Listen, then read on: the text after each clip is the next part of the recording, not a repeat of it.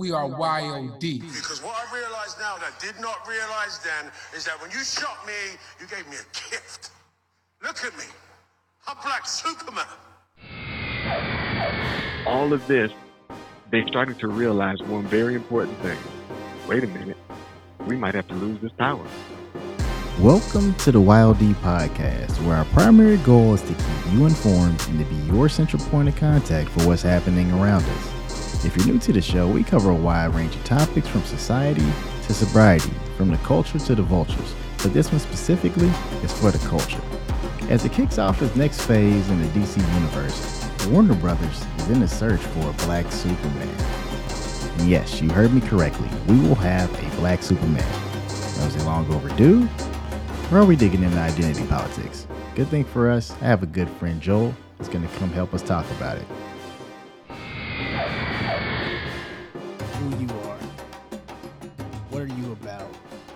Your businesses, and where people can reach you.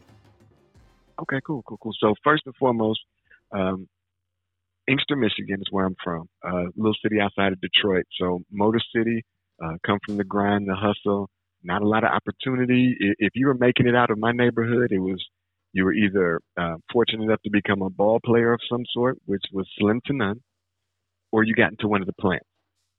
Outside of that, you were doing something illegal. So those were the odds and obstacles that were in front of me coming up. I was able to keep myself out of trouble by running to Texas to go play ball in college. And fortunately, that brought me to Nashville, where I worked as a uh, a yeoman Johnson. I like to say I was a jack of all trades for a real estate investment company. That was when I first got introduced to the idea of more, and, and we can talk about that at another time because that that was huge in my growth experience. Um, from there, I kind of did the job hopping thing, menial labor, menial jobs, all the way up to where I am today. Uh, another story in itself. Uh, met my wife, and we we decided that we were going to stop having conversations just talking about all the challenges in our neighborhoods and try to fix them. So, uh, started a business called Save a Marriage, uh, where our goal is to impact the communities in, in three tiers: through the children, young adults or singles, and then the married couples. And the goal was if we can keep these married couples together by creating a network where they can speak through their experiences and not feel alone, they're more than likely to stay in their marriages if the babies see that, they're going to try to achieve that as they get older. And while they're babies, we want to put that love of self in there. So when they get older and they're old enough to date, their their criteria, and I'm not talking about the, the boxes that they need to check, but their criteria for simple human capacity type stuff like if I treat you this way, I don't need to be in this relationship. We put all that in and then they get married and now we got this circle effect. So we got that. Then I also am a, a, podcaster, a content creator uh, for a show called Black Guy Therapy. Uh, and the goal of that show is where we are literally talking about things that black men are impacted, like being Black Superman, where if we had these conversations in the general public, we're probably going to get slaughtered in the court of public opinion. Uh, outside of that, I do speaking, um, not just for the business that we have, but also for the organization that I work for. So again, I got my hands in a lot of pots, a lot of fires, um, but I, I'm huge on impacting and influencing the outcome of the black community. Understanding that the black experience did not start with Martin, Malcolm, Harriet, Sojourner. We had a history that started way before that.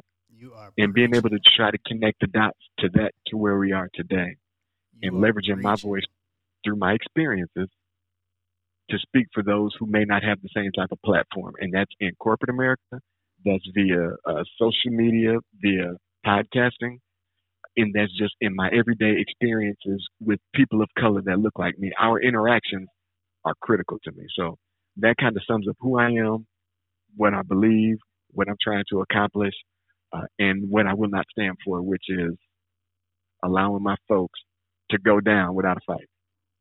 You dig? All right. So listen, listen. I'll tell everybody this really quickly.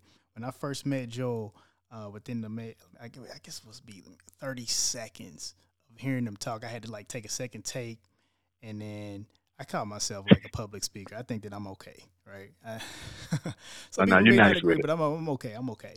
You're nice I, with I, it. I heard I heard Joel talking. I'm like, okay. I'm, I'm, I can't I can't say anything just yet. Let me just give him another chance. And then he said something again, and I'm like, okay, you know what? Stop it. Listen, y'all. I don't know what this meeting is about, but Joel needs to write that book. Okay, let's just put it out there. He has to write a book. Okay, this man, happened. the way that he communicates, it, it, it captivates. So go check him out. Um, and I appreciate that, man. So like, I'm really excited to, to have you here because number one, I, I love our conversations. I feel like I get better in every single one of these conversations that we have. So I want to continue to keep that going. But on the back end, I want to ask a question um, Okay. because we're on the subject of Black Superman. It makes me think from a from a Joel perspective. I, you are Superman when you think about uh, the job that you're working, your come up, your uh, shared experience, also um, the podcasting, uh, the business with your wife, the speaking engagements. It's awesome. Just as a content creator, that's that's Superman in itself. But at what point in time do you have to be Clark Kent? And now on the other side of it, what times do you feel like, okay, you know what, this is when I show up as Superman? Whew, you know, that's a heavy question, man. Um, I think there's what makes the, the black Superman concept so prevalent is the fact that you have to switch back and forth, almost like a shapeshifter. And it and it's really dependent upon the situation you find yourself in. Because like I mentioned earlier, I'm trying to find ways to be less Supermanish in certain scenarios because I don't want people to look at me and be like, this dude's uneducated. He's these things. And that's something that I need to work on so that doesn't affect me so much. But it does. Another place is, heck, even in my marriage. Like, there's expectations that my wife has of me, and there's expectations of the things that she should be able to do. And as a man, trying to navigate that, because I'm like, that makes no sense but I also understand everybody has their journey that they got to go on. So like for me to tell her this don't make sense and be like don't do it is totally different than me being like, all right, well hey, that's your journey, that's your experience. You do that. Here are some potentials, outcomes I believe could happen, Hmm. but you have to experience this because you can't listen to me. Then there's with the children you know sometimes they need you to to speak to them in a certain way where they can if not they're not offended or hurt or sad by it but then you got to determine the times when you got to be a little bit stronger when you got to put that cape on Mhm. uh, and in my situation i have a stepson so that's another layer of black superman where man there's another man that has a little bit of say so on the things that transpire in my house so I got to deal with that. Then I got to go outside and interact with the general public wearing the skin that I'm in. So the cape never really comes off. It's almost like Clark Kent puts on all the suit and tie and all that with the glasses, but the cape is hanging out up front under his suit coat. You know what I mean? So it's like Mhm. you never really get to not be Superman. You have to really force yourself to be Clark Kent in certain situations because you have to be able to read the room. So you mean to tell me it's actually the reverse? Instead of it being, you know you're Superman and you live like you're Superman, but there's point in times where Superman could bring in that enemy instead of you saving and helping support people. You actually have to be Clark Kent to be Superman. Yes, Wow. yes. Because people are not always capable emotionally, mentally, whatever, of dealing with the fact, hey, this person right here, they're special. They know what they're talking about. Even though it's coming off quite harsh, very strong, they ain't told a lie yet. So being able to recognize the person in which you're communicating, that you're talking to, that you're trying to build with, sometimes you got to take that step back and let them feel like they're stronger, not stronger than you, but they're stronger than what they normally are in the situation. Sometimes you got to build people up by allowing them to go out there and be in front, and you take that back seat. You put the glasses on like Clark, and you sit there at your desk and you typing away while they get to go on TV and tell the story that you just wrote. That's why the feeling is so strong. Because you're right, even even in the job that I have currently, I can tell that people are uncomfortable with the conversation. They're uncomfortable with the thought of the hiring of more diverse employees, especially on that uh, next level management. We're talking senior directors and on up. Right. That makes people uncomfortable because they feel like they've worked just as hard to get there. And, you know, to be honest, for the most part, people got to put in some work to get those positions, those titles. So let, but, let me ask you a question about that, though, right? So you think about yeah. the whole whole thought process. Okay, yeah, people got to put in some work, and I agree. I'm not going to take anything away from the work that individuals may have to put in. I think on the back end, I also think is their work justified, or are there opportunities that like, hey, okay, you know what, this person looks like me, and that means that they look the part and they get the opportunity. Oh, clearly, and, and and you know what I love about being able to speak in these type of arenas is we can be honest and, and no judgment is just this is what it is. Clearly, white folks have benefited from the bosses of these companies, the ones that have the hiring authority, to bring in people that look like them. Yeah. There's comfort in people that look like you. Period. So we won't argue that. We know people are benefiting just from their connections with these certain people. I'm gonna tell you a quick story that that kind of messed me up today. I went to get a COVID test so I could travel. As I'm having a conversation with the doctor, I'm watching the way he's looking at me. Now, you know, I got hair all on my head. I had my hair twisted. I had just taken it out, so hair's big. I'm wearing a hoodie, some jeans. Probably look like to him the average black dude who I'm not sure what they might do to me if we in the alley together. You want to know what this man asked me during our conversation? What did he say? He looked at me intently in my eyes and was like, What do you do for a living? And I was like, I wonder if he's asking me this because he really cares to get to know me or because the way this conversation is going, he had no idea that maybe I would speak the way he thinks mm-hmm. a man that looks like me shouldn't be able to speak. Mm-hmm. So, to your and your question you asked earlier, yes, they're not used to that because there's more time being spent with people that look like them. The circles that they keep are going to normally be people that look like them. And that's not just them, that's everybody. I think that's tough, man, because I look at my situation and I can tell you that when it come, first coming to America, or at least the States, um, being from the Caribbean, I, I had a heavy accent and it, it was pretty tough. And I, I, try to tell people this story a little bit more so they can understand my perspective. But but having that accent, it being a little tough, and then also um, having to study or compromise and, and talk a different way was was tough for me as well, right? So I had to change mm. my accent in order to be accepted. And you know, as I get older, individuals are saying, "Hey, you know, like you should have kept the accent. It would have been great. You know, add to your personality." I'm like, "Yeah," but I'm getting pointed at and laughed at. They're calling me uh, immigrant every day at school. At school. Wow. Like, who wants to go through that type of experience, right? And I'm like, "Hey, you know what? I'm gonna be the best kid in class because my parents not coming up to this school, right? I don't want y'all to even hear them talk if y'all laughing at me, right? So, wow. yeah, it's, it's a tough. It was a tough situation, but then now it's like." Um, I grew up and I, I got invited into a lot of rooms where people were able to say to me, "Hey, Dwayne, you know what? You're not like them," and and that mm. felt like a great thing at one point in time, right? Hey, hearing that you know you're different or you stand out, or maybe that you're better, right? You're better than all the other blacks, and I'm like, man, f this. I am like them, and I started doubling down on how I talk. Seriously, and like, hey, let, you, let me learn some more inner city lingo. And I'm actually going to bring that into corporate. And if they don't like it, then they don't like me because I want to be a mm. reflection. Mm. I want them to see me, see my work ethic, see what I do, and then say, hey, you know what? That person is like Dwayne.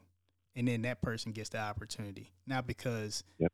that somebody has to be somebody else or who you want them to be in order to be successful. I didn't agree with that at all.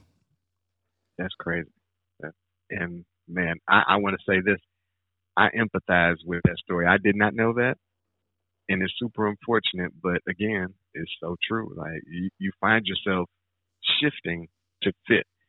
I even still to this day, no lie, I can be somewhere where there's white folks around and I find myself trying to appear less threatening. How do you do that? Absolutely. Man, How do I fix my body to not look threatening? You know what I mean? Oh yeah. Crazy. Oh yeah. I mean, it, it, it happens, and and I think that that's that's part of some of the the trauma um, Yeah. in in past because it's like okay, if I don't go through the situation and change my my stance or don't seem or I shouldn't seem as confident because in doing that, some individuals may feel threatened. And I think it's all about power for them, where there maybe some type of hierarchy. Um, so let me come down a level just so I can make it out this place with my sanity. That's so sad, but so true.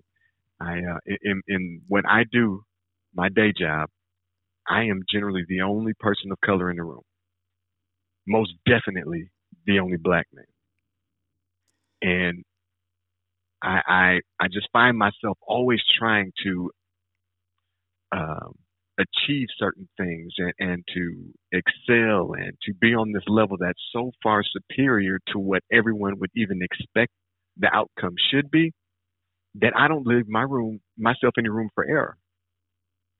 And and I have to continually remind myself like these people are coming into these meetings sometimes unprepared. They're they're not participating to the to the end result, which is we're doing this because we're trying to evolve into this. And these are high level titled people that aren't providing any type of benefit with their presence. But here I am under them in terms of title. My job is to facilitate all this. And I'm doing more in terms of input for the outcome than you are. Isn't that Then something? somebody may have the audacity to say, hey, we should do it this way instead.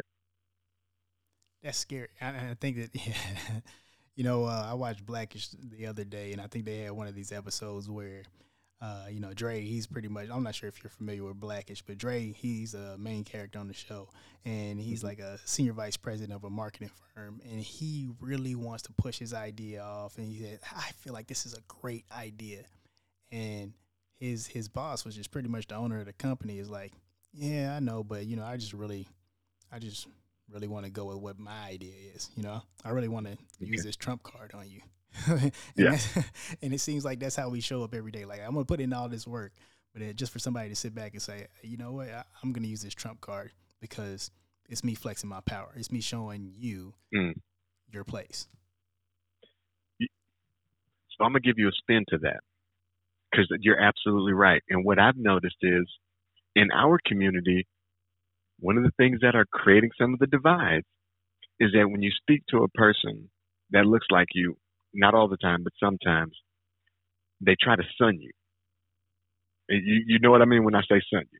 Oh yeah, So I was having a conversation not too long ago, and the, this person asked to have the meeting with me. So I'm like, yeah, absolutely. Let's let's catch up. Let's connect. Based off of my expertise, what I do, and got on the call. So, so Joel, what do you want to meet about? What do you want to talk about? And I'm like, you scheduled the meeting, but okay. Um, you know, I just really just want to continue to network and make sure that I know all the people that work here that look like me so we can continue to expand that network and be that support system that's required in corporate America. Okay, yeah, so but but how can I help you? And I'm like, uh, I, I don't know. That's not what that meeting was about. But here's what I do in my day to day, and it turned into a well, you should do it like this. You should think about it this way. And I'm like, but you've never done this job. What what did this call just turn into?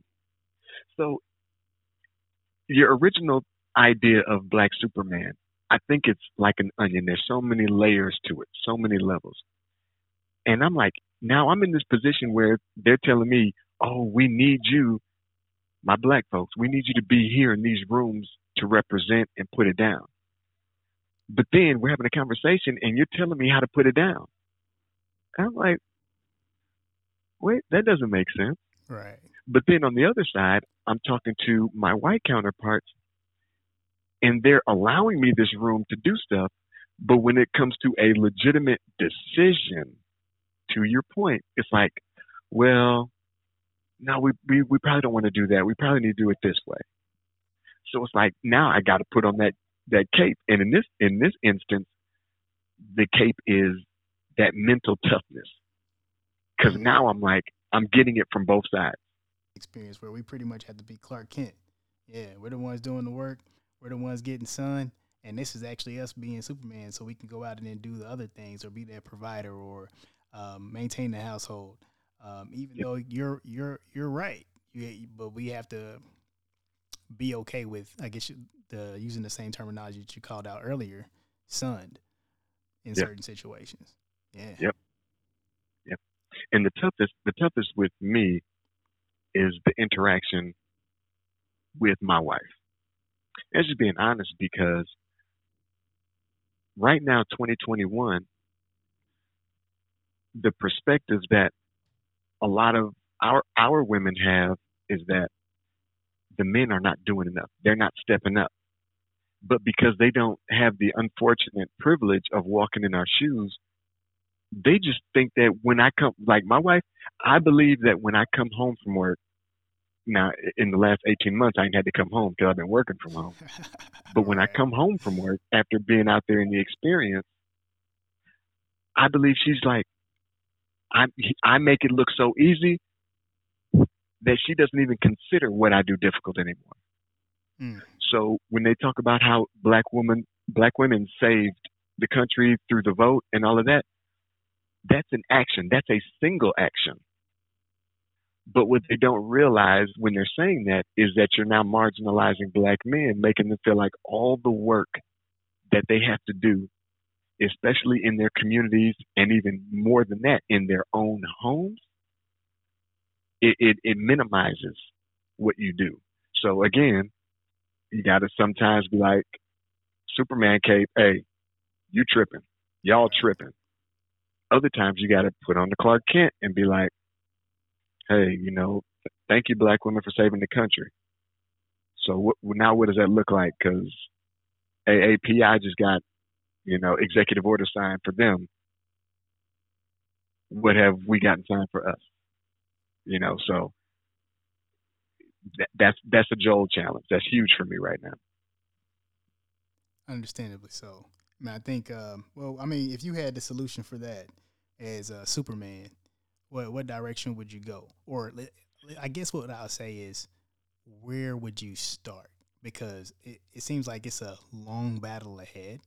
So mm-hmm. where would you start? Well, it is. It's a very long battle, but let me say this. This is what people don't give enough credit to. It's very easy to point out a problem. It's a little bit easier to come up with solutions, actually. But the most difficult thing to do is point to why there's an issue in the first place. I believe personally that the reason there's an issue is because not slavery, because oddly enough, even after slavery, black couples were married way more than they are right now in 2021. So we can't use that excuse. We just have to be accountable for our individual actions, behaviors, thought processes, and desire to be better and grow and evolve. That's where we got to start. I like that. I got to be accountable for me. You be accountable for you. If we're doing that together, black man, black man, y'all should never be out in the street fighting and that escalates to shoot. Mm-hmm. We need to take control over our immer- emotional journey. That emotional journey is critical. So again, for me, it all starts with accountability. It's not a one size fits all, but if we can at least hold ourselves to a higher standard of expectation, then a lot of things go away quickly. I love that. I love that. You know what, Joel? I think that that was such a, a great first step. I don't want to give them too much. I need to keep them coming back. Okay. But Right. Before we do Right. that, let's do this. Tell everybody about your podcast, about your business, and where they can find you. And uh, we're gonna definitely sync back up again in the future.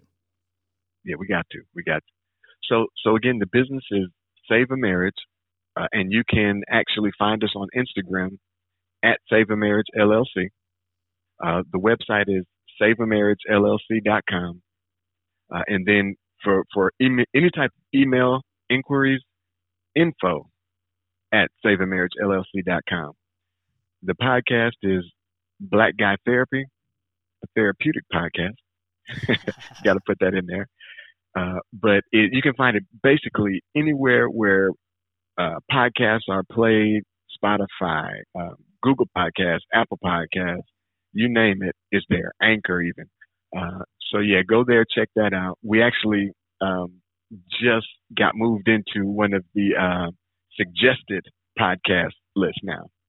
That's awesome. So, yeah, it's pretty big. So, we're excited about that. But um, the goal is, you know, not so much about the likes and the follows and subscribers and all of that, but it's about putting out a message that can help to build somebody. And based on some of the feedback that we're getting from not just the, the various countries around the world that are listening and the consistent li- listenership, but also the responses we get via email where people are like, man, thank you for saying this because I was going through something similar. So that's where you can find me. That's where you can find the wife and what we're doing. There's tons and tons of content out there uh, in, in terms of our trying to impact the community.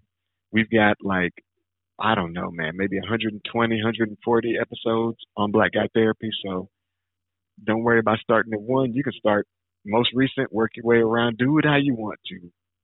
Uh, but our, again, my overall goal is just to make sure that my folks, we we we make that progress that we're trying to. Hey, I love it. And I tell you this, um, when you first told me about the podcast, when I was able to check it out, I was like, oh no, I started at the last episode. I got to go back check out Black Guy Therapy. Go ahead and say it again. What's the tagline to it? A therapeutic podcast. I love it. I love it. All right. Thanks again, Joel, for uh, stopping by and uh, looking forward to some future conversations about you, Abs- what you're doing, and also, hey, you, you know, we got to write that book. Absolutely, man. And I just want to say thank you so much. I absolutely love our conversations, and you talked about it builds you up. Man, it, I feel like I'm smarter every time I talk to you. So thank you. Hey, man, uh, like minds, man. That's what we're building together. Yeah. So I appreciate it Yep. all. Thanks again. Big thank you to Joel for joining us today. To learn more about Joel and everything he's up to, check out SaveAMarriageLLC.com and on Instagram, Save a Marriage LLC. We value good conversations and relationships, and this is one that we will truly cherish. So why not reach out to Joel and tell him that you enjoyed the episode while you're at it? Aspire to inspire until you expire. Till next time.